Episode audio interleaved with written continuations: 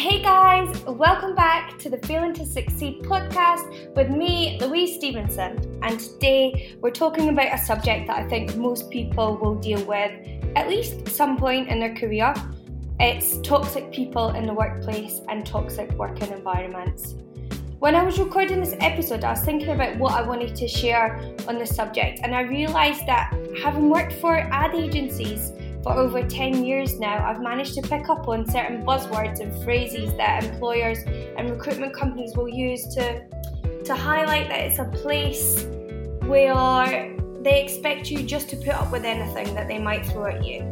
A bit to cover their own back, but also essentially what they're saying is we need someone with no boundaries because we're not going to treat you that well. And this is the industry, so if you want a job, you'll just put up with it.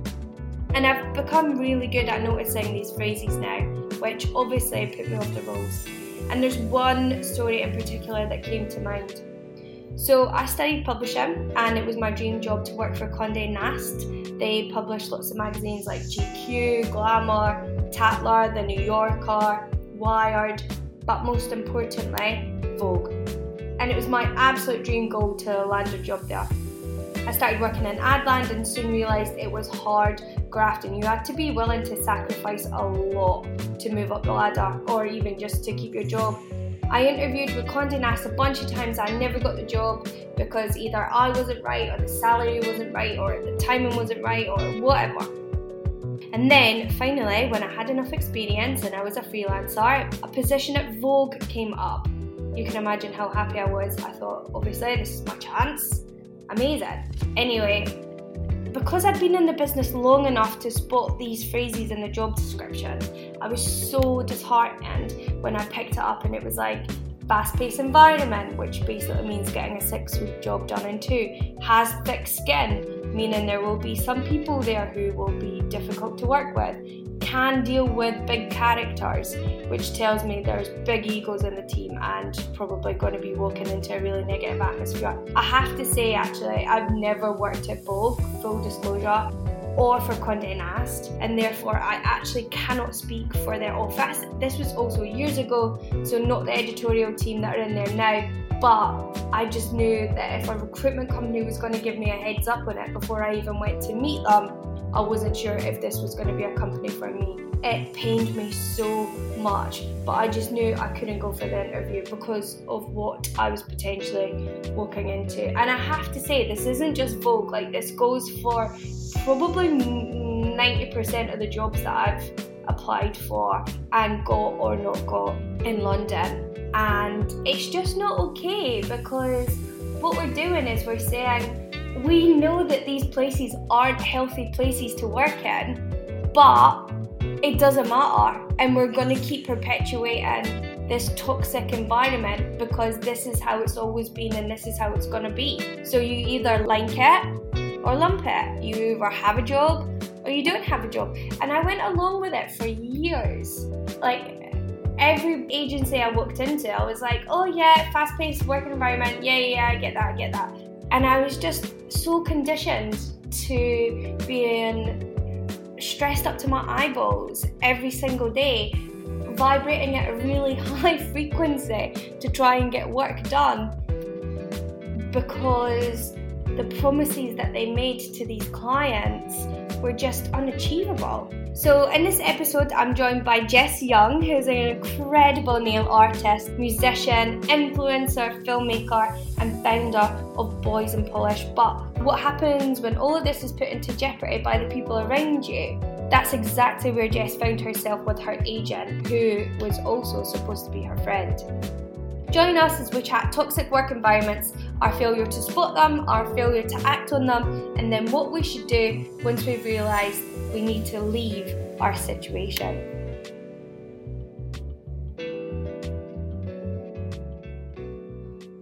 I was drawn to get my nails done by you because of this absolutely fabulous thing that you've started called Boys in Polish as soon as I heard about that, I thought, oh my goodness, this girl is fantastic. I need to go meet her. So, could you tell us a bit about Boys in Polish, why you started it, and what the inspiration was behind it? Yeah, of course. So, Boys in Polish is what like four years old now, and I started it during my year of art foundation. I was just immersed in such a creative environment and met so many creative people that I'd never encountered before. And amongst the group of people that I met, there were a couple of guys who just loved wearing nail polish and did it so effortlessly. And it was so refreshing for me to see as a nail artist and working at a nail salon at the time because you know we we rarely got male clients walking in and feeling comfortable getting their nails done and it just made me think why can't guys wear nail polish like this should be for everyone like self-care should be accessible for everyone you know? Yeah absolutely. And also just visually it was so refreshing and i i just felt this urge to like go through with this idea before anyone else was to rob it from me. So that summer i just decided to shoot a bunch of my guy friends wearing nail polish more just as a visual response. Yeah. But then the feedback i got from doing this small project was so loving and supportive i just decided to keep it as an ongoing series. I love it and then a year later, I decided to turn it into its own Instagram page. And now it's just a really lovely platform of men, boys of all ages, races, all kinds of sexualities that just come together and want to support each other and, you know, support each other's openness and self expression. And I just. Through nail varnish. Yeah. I absolutely love that. I think it's it's such a beautiful idea because it's self acceptance, creativity, all of that, you know, in one place. It's absolutely beautiful. And oh, thank you. You and you were at WAH, right? WAH Nails, which I think was the were they the first ever nail shop in Topshop? I was definitely a WAH fan before I ever even started working there, and from what I knew prior to working there, it was like the most renowned nail art salon in the world. Mm. Unfortunately, it doesn't exist anymore, but you know, it was all thanks to that experience and that, you know, me immersing myself in that industry mm. and all that creativity that allowed me to, I guess, come up with this idea. Tell us a bit about all the many hats that you wear because you're what, in early 20s, Jess?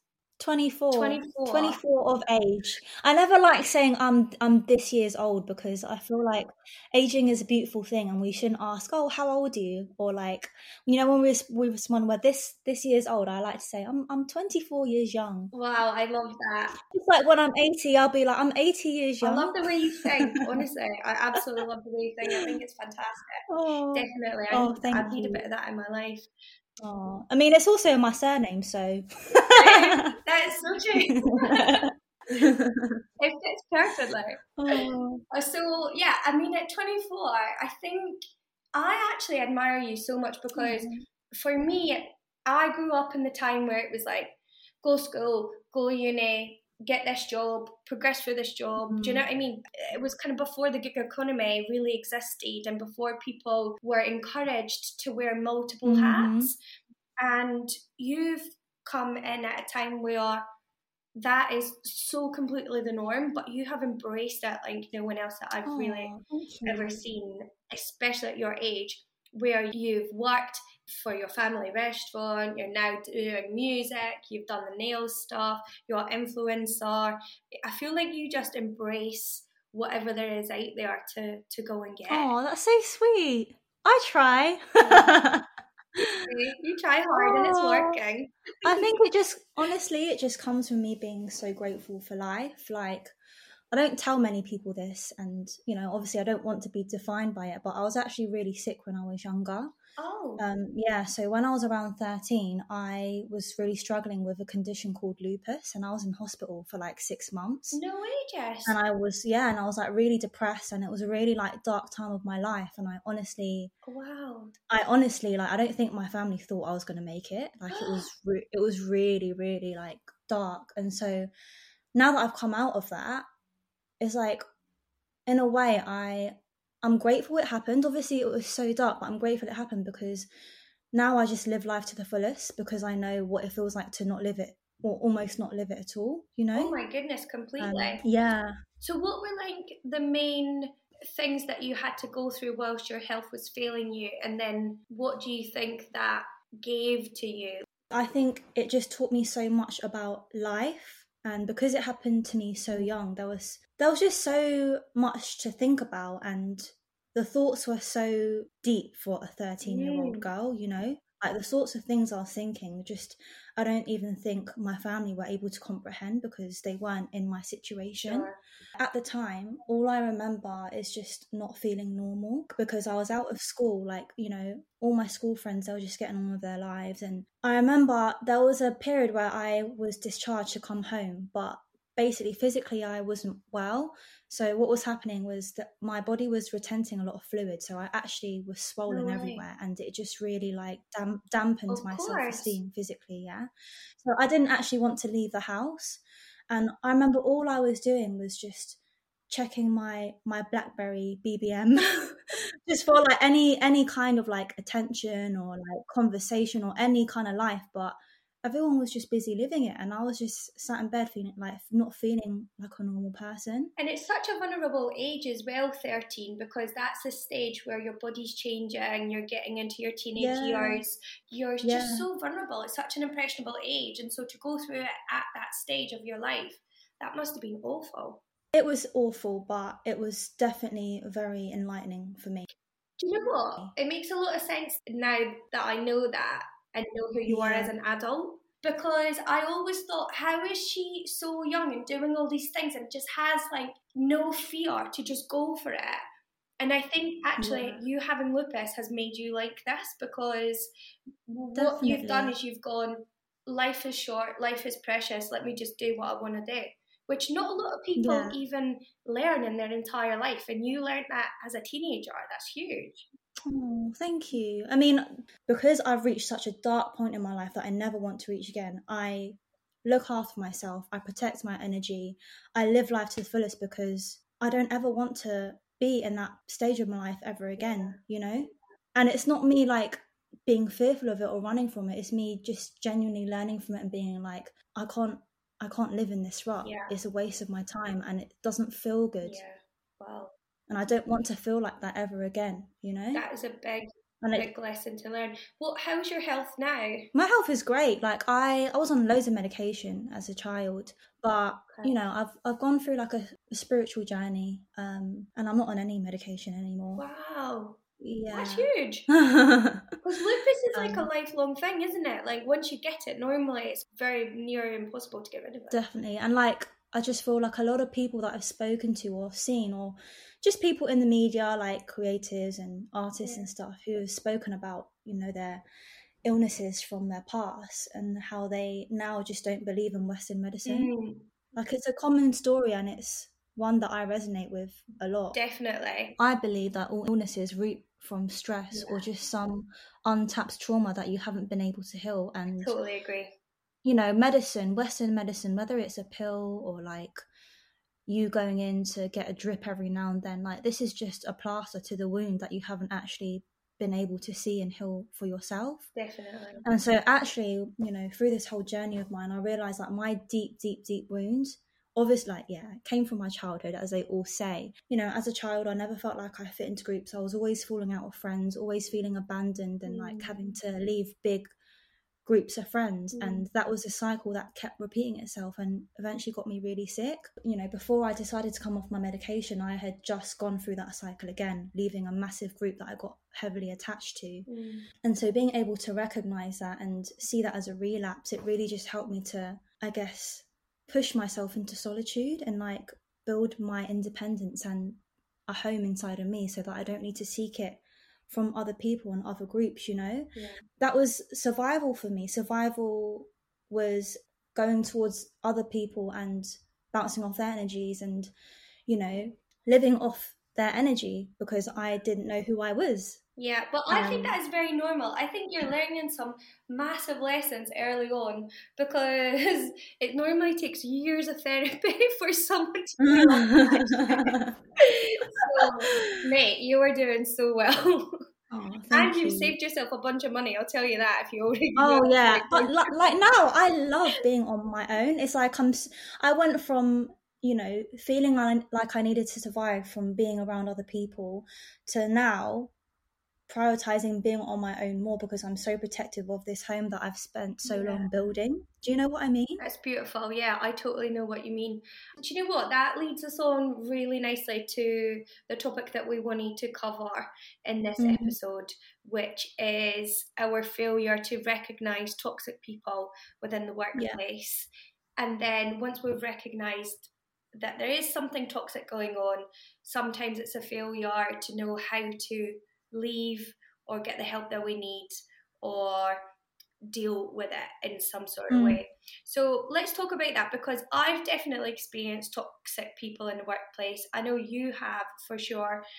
And Yeah. I think most people have actually. When I was speaking to a few friends before this episode, it, it feels like everybody's been through this, but not Mhm. everybody has recognized it when they've been in the moment. Yeah. So Yeah. um I'm in a good place now. Good. I have gotten out of a really emotionally abusive management recently. Mm. But me saying that I've gotten out of it instead of saying I fired my manager, it I think that just Yeah. explains the like the situation before I'm even able to tell you about Yeah. what has happened. Right? Yeah. I don't want to be in a place where I'm saying I I have escaped this management. I want to be at a place where I'm saying yeah I fired my manager because she wasn't Mhm. the right fit for me. Mm. But I I can't say that because of how the situation has unfolded and how I actually feel. Do you know what I'm saying? Definitely. And I think you're so brave to be looking at it like that as well, rather than placing blame on yourself or placing blame on your circumstance. You know, you're actually calling it out for what it is. And not a lot of people can see clearly enough when Mm. they're in this situation, which you are in right now, to actually call it out. Yeah. So what I've been doing throughout this is I've been video journaling Mm. and I'll be entirely honest, it's been furious, it's been resentful. I've had a lot of anger of course. that I've needed to vent out. And also just seeing myself in that light was new for me because Mm. even the first one I did, I said, Oh, I never do video journals. And then I just burst into tears after I said, I need to learn to love myself again, you know? Um, and so just that experience of video journaling alone is so powerful because it allows you to see parts of yourself that Mm. you never really focused on seeing. Mm, You know? definitely. So, what did the toxic trait traits look like? How did they start? So all I can really say is the main lesson for me was yeah, you can listen to your intuition. Like that is something that I'm good at doing and that I feel like a lot of Mm. people know how to do here and there. But there's listening to your Mm. intuition and there's acting on it, right?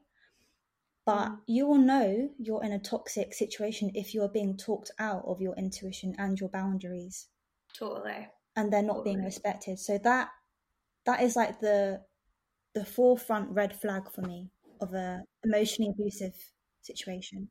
Toxic people, they don't know they're being toxic, right? Because it's in them. They don't know. So, toxic can look like bullying, gaslighting, undermining, emotional blackmail, constantly having to second guess Mhm. yourself, not trusting your intuition, like you say, because these people they don't understand boundaries. Boundaries means nothing to them because they don't know how to put them on themselves or put them on other people. Definitely, definitely. Being in an environment that changes your energy or changes how you think about yourself or changes how you do your job Mm, or affect your happiness, Mm. right? I think all of these things are little red flags Definitely. where you can start to think, oh, what's going on here? Like, why why do I not want to see this person? Why don't I want to go into work today? Um, why don't I want to get out of bed in the morning? Do you know what I mean? Mhm, It mhm. be like that as well. But there's loads of little things that happen, I think, and they creep in and creep in and creep in, and then you don't realize until you're in a full blown anxiety attack where you're like, I hate my job, I'm stressed out of my mind, but actually it could be a person. It might not be. Mm. And it's so silent because I feel like we watch so many movies and you know series where there's such abusive relationships, and then we think in our heads, "Oh, that's not ever going to happen to me." Like that's so mm. obvious. And then, you know, little do you know, it's happening to you right in the background, so silently, right? Exactly. And you know, another couple of things I can say about this situation is don't ever have your friend as a manager. Mm-hmm. Having a manager is like a marriage because you're giving away your baby, which is your career, right? Like it's this is like one of my first loves is my career.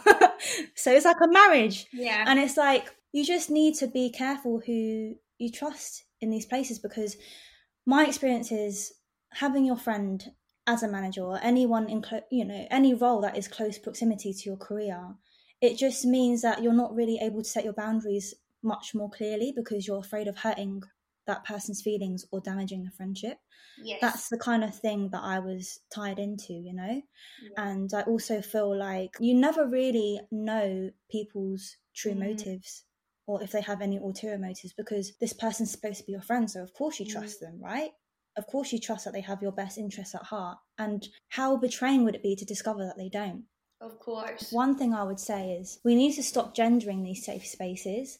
So, in terms of management and the workplace, yes, we associate white men as danger, danger, danger, and women and people of color, and even women that are people of color. We Yeah. associate them. We associate them with such safety, and oh, this is where I can be myself, and this is going to be home for me. But Yeah. little do you know that whilst you're prioritizing white men as danger, these other subcategories are getting away with it so much more easily and in the background. For sure. And so for me, what what was the most upsetting is to know that I wasn't safe and that I had gone into this management knowing, oh, like she's a woman and she's a person of color and like this is so right because this is where I feel safe. Going into that with my guard completely down and with mm. all the trust and faith in the world and being betrayed. So I would just say we need to stop gendering these safe spaces and categorizing them and just be vigilant everywhere we go For sure. because it's not women are toxic, it's not men are toxic, it's people are toxic. Yeah. Yeah. know? For sure. For sure. And not everyone. And I think, you know, it's it's hard, like you say, when you have a friend who you're working with because I think you can only really manage one really good relationship with one person at one time. Mm. So what I mean by that is you can have a really good friendship with someone, but you might be terrible at working together because that in itself is a different relationship. yeah, exactly. That colleague to colleague relationship, and you need to bring a different side of yourself sometimes to work Mm. than you do to your best friend. Because when I'm venting to my friend about what's happened to me on the weekend, like I don't need my colleague to hear that then Mm. as well, Mhm. you know? So I think those relationships are really, really different. Yeah, I think it's really hard to have those two different relationships work at the same time Yeah. with the same person. definitely, definitely. Like I know going forwards, I need to believe in my power so much more than I do. Yeah. You can have drive and you can have ambition, but what's dangerous is when you have hunger. When you pair your hunger with lack of self belief, that's what will get you in a situation like this. To have true self love and true self belief and drive instead of hunger is what will get you far. And so that's one of the many things I've learned from this experience. But just just to kind of you know step back from the situation and go right. Well, you've been riding my horse the whole time, and everything Yeah. has come through me. And now I'm in a position where I am scared of you, and you are telling me what to do. Mm, Do you know what I mean? yeah, and it's that emotional blackmail as well, isn't it? Because your mates, it's like it's it's easy for them to turn that on and off. Yeah. And so, yeah, just to kind of encourage young creators and creators everywhere that people are getting in touch with you, not your manager, but you. Like they want you, not your manager. And so you have to believe that wherever you go, opportunity will follow because you're the one holding the gifts and the talents. Yeah, definitely. Yeah. What are the things that you think you've learned from from this experience that you'll take into finding a new manager? Because there is a purpose in management, right? Mm. You can't do it all yourself. Definitely. You can't be the one who's making the content plus managing all the bookings and Mhm. everything. You can't do it all yourself, right? And I think we've learned Yeah, yeah. over the years that we need people Yeah. to help us grow and do our jobs better. So, what are the things that you'll take hmm that might be like, I'll never do that again? you know, into finding a new manager? Mm. Or will you just not have one? Well, I'm not going to have one for a while because I feel like I just I'm I'm really enjoying having my baby back. like my career back. I mean, not that it really fully left, but just to now have control of how I respond to people and the jobs that I take and the fees that I pitch for myself and the relationships that I'm able to now nurture, you know, like Mm. I'm really happy to have my baby back. But one thing I would say going forwards is I wish I spoke to more friends about this. But that came from pride. So, backstory I had been in previous bad management before, and my pride said, No, Jess, like, of course this isn't bad. It can't be the third time where this is another bad management. Everything's fine. You don't need to talk to anyone about this. And so that's why I kind of just went along with it for so long, is because I didn't want to believe that this was happening to me again, you know? And so I would say the most powerful thing you can do just in life is put your pride down every now and then, or at least know how to, because that's when you can actually see things for what they really are rather than through these rose tinted glasses, you know. And your friends are the ones who have your best interests at heart. I mean, depending if you've got a good circle of friends or a bad circle of friends, I know I've got a great circle of friends now. And I know that now that I am talking to them, they are telling me what really is going on. And it's easier to do so when they're outside of the situation and you're in it. Of course, there's things you can't see. It definitely. People can see stuff that you can't see when you're in a situation. Yeah, That's for sure. yeah, yeah, yeah. Transparency is key. Like, by friends, I mean, yes, you're close knitted friends, but also friends within the industry. And I think this is also why I feel so passionate to talk about this topic is I'm very grateful that I have a community and a network of creatives who I can ask. Hmm. But there are so many abundantly talented young creatives out here who do not have that, who have built a digital persona and don't actually really have all these important connections, you know, in advertising, finance, and hmm. influencing and marketing. Like, you know, their their in person network may be smaller. There are so many creatives with heaps of talent who just don't really have people to talk to. And yes, like amongst where I've been in circles and roaming around in workplaces, this conversation does come up so much. Like there is always someone toxic in the workplace, always. Always. And I just feel like, okay, well, we can keep talking about in groups, but that's not going to help all these young creatives who don't have as much of a network as we do. Do you know what I mean? true. So, what would your advice to them be, Jess? Is there any networks or anything out there that you would really recommend people to get involved with? Um, babes on waves. I think trust how you feel around people as well. If you feel the slightest bit of anxiety around someone, don't suppress it and don't self sabotage. That's your Mm. compass and that's your guide. That's your body telling you we don't feel safe here, and you need to listen to that. And we do this thing where we feel like we need to explain why we're feeling things. So, okay, I feel I feel weird around this person, but you know, I don't I don't know why. I can't figure out why. So it must be fine you don't always need a logical, pragmatic reason as to why you're feeling unsafe or unsure around someone. Definitely. I think So that's just- really good advice. Yeah. So just go with your feeling. Yeah. So, what else can be done once we've realised that there is something or Mhm. someone in the office or that I'm working with? I don't want to be a part of it Mhm. anymore. It's draining me. I mean, Yeah. I know that my advice would be to leave, but I know you can't always leave. And I've definitely been in a situation where I've not been able to leave Mhm. as quickly as I wanted to.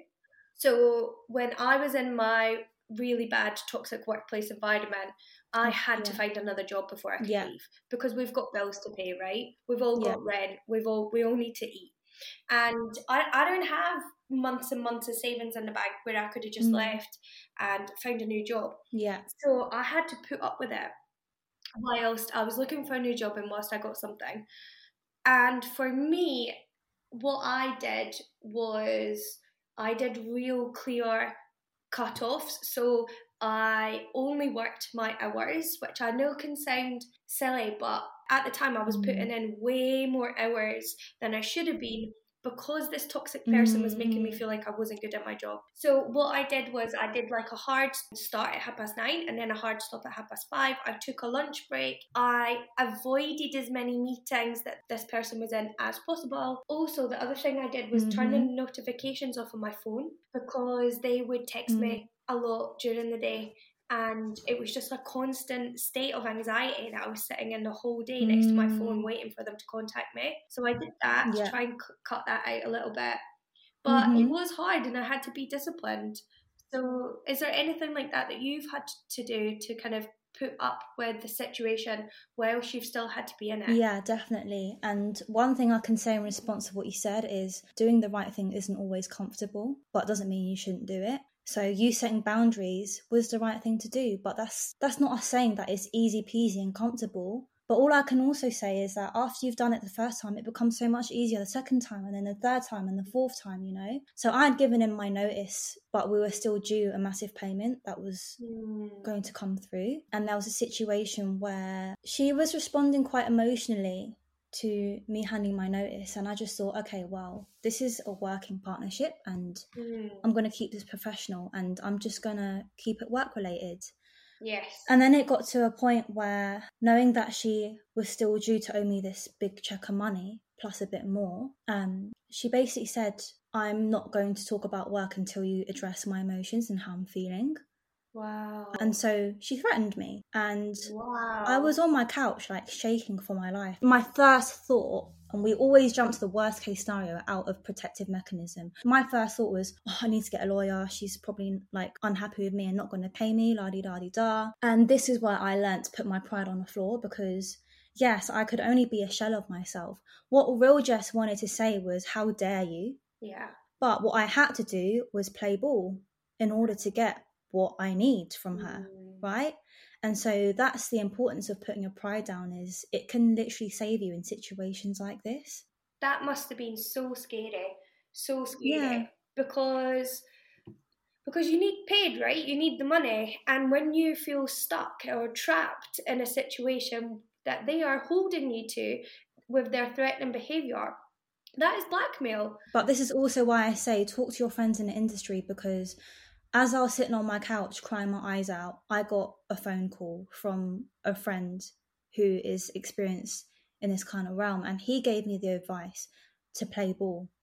And if I hadn't heard that, if I hadn't been divinely guided to that phone call and heard that piece of information, God knows what would have happened. Mm. My main three lessons is listen to your gut, because at the very beginning of this management, I promise you, I wrote in my journal, you cannot enter this management. There is something about this that doesn't feel right. My gut does not feel right about this. Oh my God, my whole body just got goosebumps. Yeah. That yeah. is so weird. So I wrote it down. I wrote it down. I, I will probably find this journal. I mean, it's in my mum's shed, but I'm going to find it and just read it properly.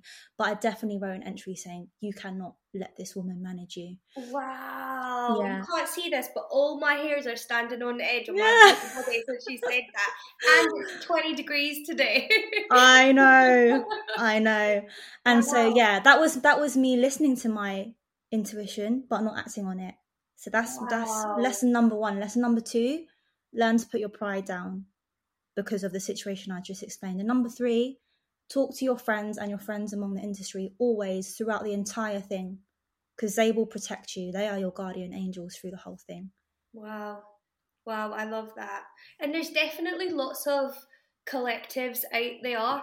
Female founders she founds. There's lot i'll put a list actually um, on the podcast notes so that people can have a look at that in case they need some guidance on where to go to get help or not even help just to find a community find their mm. tribe within the creative industries. Yeah do you know what? I was contemplating this the other day. I was like oh bloody love free- being freelance but it's hard.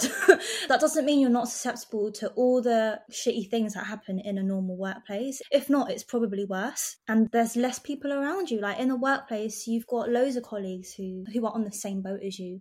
But being freelance, like, yeah, you have to have a lot of faith and get used to being on your own too. Yeah, for sure, for sure. Let's talk about what's next for you, Jess Young, because you've always got an amazing project coming up. So tell us what's happening with your music because that's really exciting. Yeah. So I am going to release something else this year. I promise. Also, on the topic of Boys in Polish, we are working on a short film which should be out very soon. Wow. Um, we're yeah, we're just we're just wrapping up the editing process. That is so But- exciting. I'm excited to show that to the world because it's just like so wholesome and so beautiful and yeah, made with so many special people in my life. So oh really Oh excited God. to What that. made you decide to make a film? That's amazing. It's been on my mind for a while, but it actually came up when I was releasing my single fathers because I was thinking a lot about like masculinity and the relationship between me and my dad and I thought you know on the topic of Boys in Polish like it would be really amazing to tap into that into like fatherhood Mm. and so the Wow. short film is actually exploring the relationships between fathers and sons in this generation Wow. yeah Goodness, that's Um, incredible. well done, you. thank you thank you so much And did I see on Instagram that you made that on like no budget or something? Yeah, we made it on no budget. Just lots of love, love, heart, and soul. we tried, we tried to get a budget, but we're just not there yet. And yet it, it did not stop you. No money, that's it. I don't care. I'm still Yeah, it. yeah, definitely. And also just grateful for the amazing women who were willing to do this with me and share the same passion. Was it a team of all yeah, women? yeah, all women crews. And it's just been so lovely and so organic. It literally just feels like every time we went to shoot, we just went on like a road trip and had a fun girls' day. I think some people would think, oh no, I don't have the experience, or you know, I'm not a man, so I'm not going to do that. I love how you just go, do you know what? Let me take a platform for myself. No one's going to give me it, so I'm just going to go out there and get it and do it. I love that. I think it's Yeah. I mean, I also never thought of it in that perspective that you just said as well. yeah, but that's what I mean. That's amazing. It's amazing that that hasn't even come into oh, your Oh, thank mind. you. Thank Yeah, I think it's great. So when's the film out? We don't know, but we're still working on it. Yeah. All I can say is it's coming really soon. So, as Yeah. usual, you're working on many things. but when it does happen, when it does happen, it's going It to be will, amazing. it will, That's all I know for sure. oh, thank you so much for coming on, Jess. This chat has been amazing. I think like Oh, thank you for having me. No, not at all. You're super